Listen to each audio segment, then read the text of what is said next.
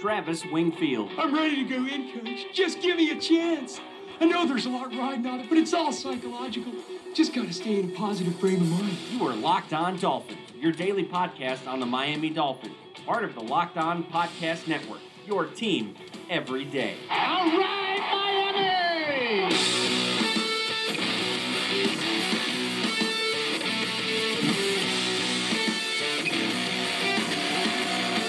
What's up, Dolphins, and welcome into the Friday, March the 30th edition of the Locked On Dolphins podcast. I am your host, Travis Wingfield, and I'm here to bring you your daily dose of Miami Dolphins football. And on today's show, we are finishing up the offensive roster inventory with the big uglies on the offensive line. Where do they rank across the league spectrum? And also, the next time you guys hear from me, it'll officially be draft month. We'll take a closer look at the players the Dolphins have met with throughout this process. And in honor of opening day in baseball, we'll talk about the best opening days in Dolphins history. But first, I have to remind you guys go ahead and subscribe to the podcast on Apple Podcasts. Leave us a rating, leave us a review. Give me a follow on Twitter at Wingfield NFL and follow the show at Locked On Fins and check out the number one rated blog in the Locked On Network, LockedOnDolphins.com. Every single Dolphins free agent or trade acquisition is up there right now with the film and analytics site. Check that out right now, LockedOnDolphins.com. And of course, the other Locked On Sports family of podcasts, like the Locked On Heat podcast and Locked On Magic podcast for all the local NBA coverage of your favorite Florida teams. Let's go ahead and get right into it here on the podcast.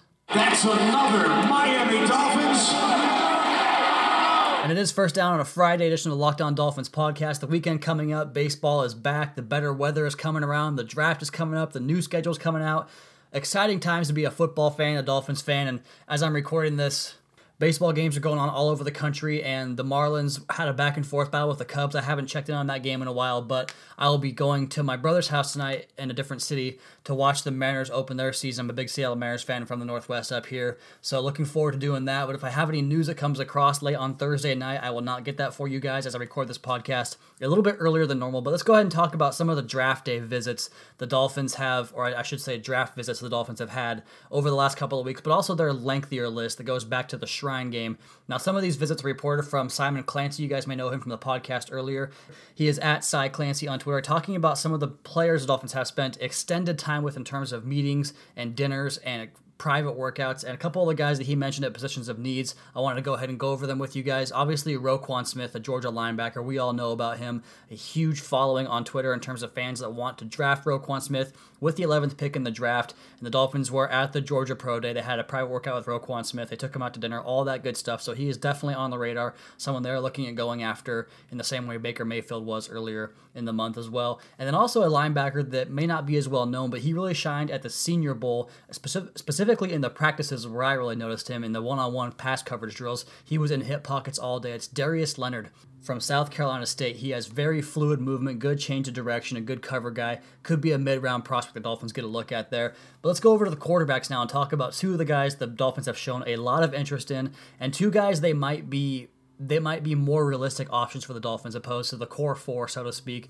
the Baker Mayfield, Josh Rosen, Josh Allen, and Sam Darnold, who all figure to go in the top five, six picks of the draft, if not the top four there are a couple of quarterback Dolphins are looking at later on in the draft. I, you know, I talked about him on the podcast earlier in the week. Luke Falk from Washington State. They have spent a lot of time with Luke Falk, both up in Pullman and then back in Utah, where he had a private workout with the Dolphins in his hometown of Logan, Utah. The Dolphins were on hand there to go ahead and wine and dine Luke Falk. So I talked about his fit in the scheme, possible guy that can get the ball out of his hands quickly, distribute the ball to the receivers that can win early, and play behind a solid pass protecting offensive line. The other guy that I have no idea any part about his game or what he brings, but the Dolphins have been very into Florida International's Alex McGough. And I don't know if I said that right, but he's definitely had some meetings with the Dolphins, and they are definitely showing some interest in the quarterback from their backyard there. And they will continue to do these meetings and private workouts and stuff with guys going forward. But I wanted to kind of go over the list of players the Dolphins have met with dating all the way back to the Shrine Game and Senior Bowl week. And this is a list that has been compiled by uh, the friend of the show, Kevin Dern, at KevinMD4 on Twitter. He writes for LockedOnDolphins.com. He wrote the defensive tackle primer piece up there right now. You guys can check that out on LockedOnDolphins.com but he has been diligent in compiling this list of players Dolphins met with. Let's go ahead and start with the quarterbacks. Positions of need, what we're going with here. So, quarterbacks, running backs, tight ends, defensive tackles, and linebackers are the ones I'm going to go over with you guys because this is a very, very long list and it would take 10 minutes to just read the entire list. Not really, but you guys don't want to hear me read names off. So let's go ahead and start with the quarterbacks. We all know about Luke Falk already. Josh Allen has spent some time with the Dolphins. Lamar Jackson and Baker Mayfield. They also spent some time with Quinton Flowers from South Florida. Josh Rosen, obviously from UCLA.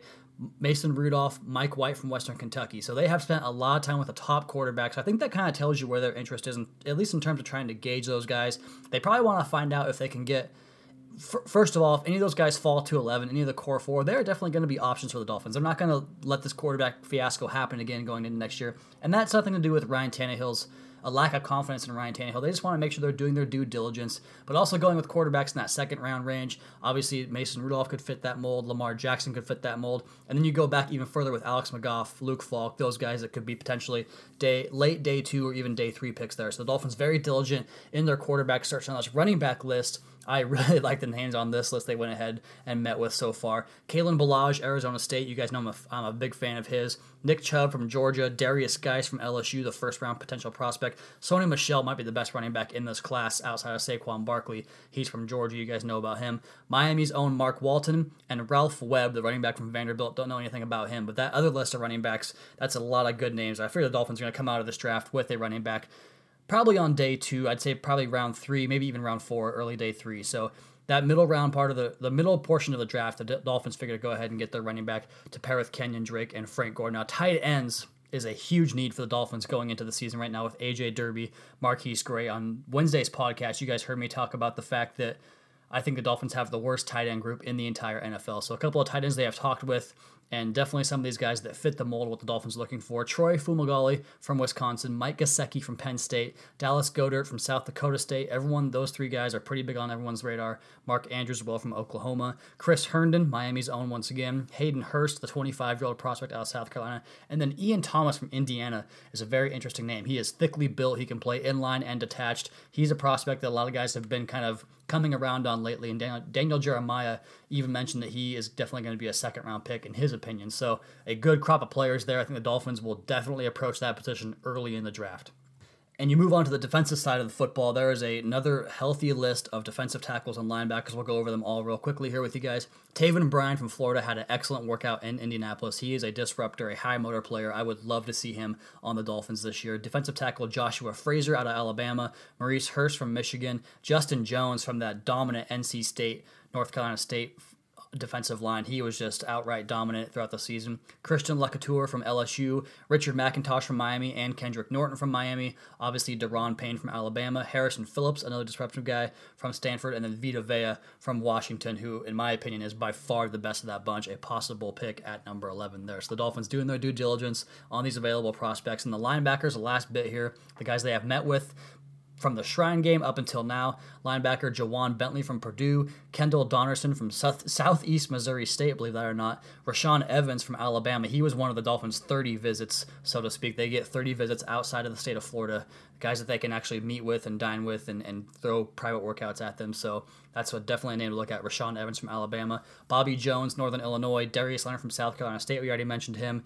Uchenna Nwosu from USC, Quentin Poling from Ohio, Javon Roland Jones from Arkansas State, Roquan Smith from Georgia, another one of the 30 visits, Leighton Vander Esch from Boise State, Treyaun Williams from Florida International, and Chris Worley from Ohio State. And just kind of finish up the 30 list. Looks like I have another guy here that I didn't see earlier. Baker Mayfield is one of those guys as well, and then the safety Justin Reid from Stanford, the brother of Eric Reid, who obviously has his own issues in terms of getting himself straightened out with the PR nightmare that he's caused himself with the Colin Kaepernick stuff. But Justin Reid is a very bright kid, a good tackler, a good single high player, someone they can definitely look at. And Damon Webb, too, joins that list, too, the Ohio State free safety. So some names to look at there. I've also heard the Dolphins are looking very closely at Miami's kicker, Michael Badgley. You guys probably know more about him. As I have said myself, I am not a kicker guru. I don't even pay attention to the position at all. I don't try to scout it. I just know guys put the balls through the uprights, and that's all I really care about. So a very lengthy list. We'll get more into that as the month rolls on here. Talk to that talk to Kevin about that list as well on some future episodes of the podcast here. The Locked On Dolphins podcast at Wingfield NFL at Locked On Fins. Rolling on here in the Locked On Dolphins podcast, we talked about the draft a little bit. Let's get back into the offensive position review, starting with the offensive line. We've gone over quarterbacks on Monday, running backs were on Tuesday, wide receivers and tight ends were on Wednesday, and now offensive line on Thursday. And if you guys missed the episode yesterday with Henry Hodgson from NFL Media, a great, great listen there. He had some good insight for us talking about the Dolphins and some of the, some of the national perception and how miscued it has kind of been for the Miami Dolphins. So check that episode out. Let's go ahead and get into the offensive line here. Just talking about the starters, Laremy Tunsil has been disappointing so far in his career. I think starting off at left guard probably hindered his development a little bit. It's a different position, different techniques, different sets, everything that goes into that. But I, st- I still expect him to be a very good player for the Dolphins long term. The left guard, Josh Sitton, and for my money, is the best left guard the Dolphins have had since I've been a fan of this team going back into the 90s. I mean, Jamie Nails was awesome in 2002, helping Ricky Williams get to almost 2,000 rushing yards, but Josh Sitton is such a professional, such a great pass protector. He is a veteran presence, a guy that can hopefully come in and teach guys do things the right way. You hope that he comes in and has a big, big impact on the Dolphins. And then center Dan Kilgore, very, very excited about him. Sounds like he has got the completely right mindset and attitude. Between him and Sitton, I think the Dolphins are going to have a lot less struggles in terms of picking up stunts and twists and different types of blitzes that the Dolphins have had so many issues with the last couple of years with Mike Pouncey and that revolving guard or revolving door at left guard, I should say. So looking forward to seeing what he does. He the only reason his pass protection numbers were down last year were when C.J. Beathard came in, the rookie out of Iowa, who really didn't have any business playing in his rookie year for the San Francisco 49ers, replacing Brian Hoyer. But when Brian Hoyer or Jimmy Garoppolo was in there, his pass protection numbers were fantastic. So that's probably more of a reflection of what the player that Dan Kilgore really is. At right guard, Jesse Davis, they're saying that he's going to compete with Ted Larsen, but I don't buy that for a second. Jesse Davis was probably the Dolphins' best lineman at the end of the year last year. He is just physically dominant, has long arms, a good punch. He can get out in space and help on pulling uh, pulling plays to the backside as well. So really like what Jesse Davis offers there. I'm very excited about his future with the Dolphins. And then right tackle Ja'Wuan James back on the one year, $9 million contract. He figures to be playing for a new contract for the Dolphins. Going to have to stay healthy. He has missed two out of his four years, ending the season on IR, missing eight games and nine games respectively in those two years. So he has to get that fixed, get himself healthy, and get himself ready to go because when he plays recently, he's been one of the better right tackles in the NFL. So this group, great pass protection. There's fantastic depth now. Sam Young back as a swing tackle. I love that move. Ted Larsen, not a huge fan, but as a backup center and interior guard, I like that a lot. Jake Brendel, the same mold of backup center, interior guard. And then Eric Smith last year was playing very well in the preseason before he got hurt and had to miss the entire year. But he was a potential swing tackle prospect there as well before he got hurt. So he could find himself into the mold. And then obviously you still have Isaac Asiata and Zach Sterup. Asiata, the fifth round pick last year that everyone loved, myself included, needs to get his technique refined and get a lot more in control. Zach Sterup had a couple of snaps as a sixth offensive lineman in the game last year, and then he came on in week 17 and, and did not look up to the up to the part. So that group is good. It is deep. It can handle the pass protection. There are vets and ability to handle the new blitzes and all that stuff we've had problems with in the past. So I went over the list of of uh, other offensive lines across the league, like I've been doing all week for the other positions, and just kind of crossed off the ones I think the Dolphins are better than. This one might give me a little bit of pushback because I have the Dolphins' offensive line ranking pretty highly, and this again not in any order, just by the order of the divisions going from NFC, AFC East to NFC West. The Pittsburgh Steelers, Cleveland Browns, Jacksonville Jaguars, Tennessee Titans, Los Angeles Chargers, Oakland Raiders, Dallas Cowboys, Philadelphia Eagles, and the San Francisco 49ers and the Washington Redskins. So the Dolphins rank ninth among offensive lines in the NFL. So that gives us the 11th best quarterback, the 12th best running back stable, the 16th best wide receiver group, the 32nd best tight end group, and the 9th best offensive line. So that to me equals a top 10 offense. I've been talking about it all offseason. I've been talking about the Dolphins being finally a team that can help Ryan Tannehill become the best player he can be, which is a quarterback that could have a rating up around that 100 level, the elusive 100 level for quarterbacks, where only a few quarterbacks go every single year. So I have high expectations for the offense. We'll talk about the defense next week and try to get that side of the ball fixed. Still some concerns there, but nonetheless, the Dolphins have made a lot of moves on offense to get this unit better. You can check out all of those newcomer pieces on lockedondolphins.com. Josh Sitton, Dan Kilgore, Albert Wilson, Danny Amendola, Frank Gore, they all have pieces analyzing their film as well as their analytics and in-depth stats on lockedondolphins.com. This is the Locked On Dolphins podcast at Wingfield NFL at Locked On Fins. And lastly on the podcast here, before we get out of here for the week and another week of episodes on the Locked On Dolphins podcast, in honor of opening day, I am recording this podcast on Thursday as Major League Baseball opens up its season, its 2018 season. If you guys didn't know this, I am from the Northwest. I am from the Seattle area, a die-hard, huge Seattle Mariners fan my entire life. I grew up going to the Kingdome with my dad and my brother several times every single summer to watch the Mariners and that awesome 1990 li- 1990s lineup they had with Ken Griffey Jr., Alex Rodriguez, Jay Buhner, Edgar Martinez, Tino Martinez. Just a fantastic offense that hit a lot of home runs and bring brought me a lot of joy as I would imitate the batters in front of my TV every night, pretending to be Ken Griffey Jr. Whoever it was, I you know just I could not have been a bigger Ken Griffey Jr. fan than I was. Obviously, a kid growing up in the in Seattle in the '90s, it's going to be the case for a lot of kids. But the Mariners go into this season not so much optimism. We have Felix Hernandez opening the opening day starter for the 10th consecutive year. He is on the back end of his career, been kind of a downslide since his dominant, dominant years there. Wasted in Seattle as we haven't made the playoffs since 2001. With the Buffalo Bills going to the playoffs, the Seattle Mariners are now have the longest playoff drought in the four major sports. So between the Dolphins not having won a playoff game since 2001 and the Mariners not having gone to the playoffs since 2001, kind of tough on this guy right here.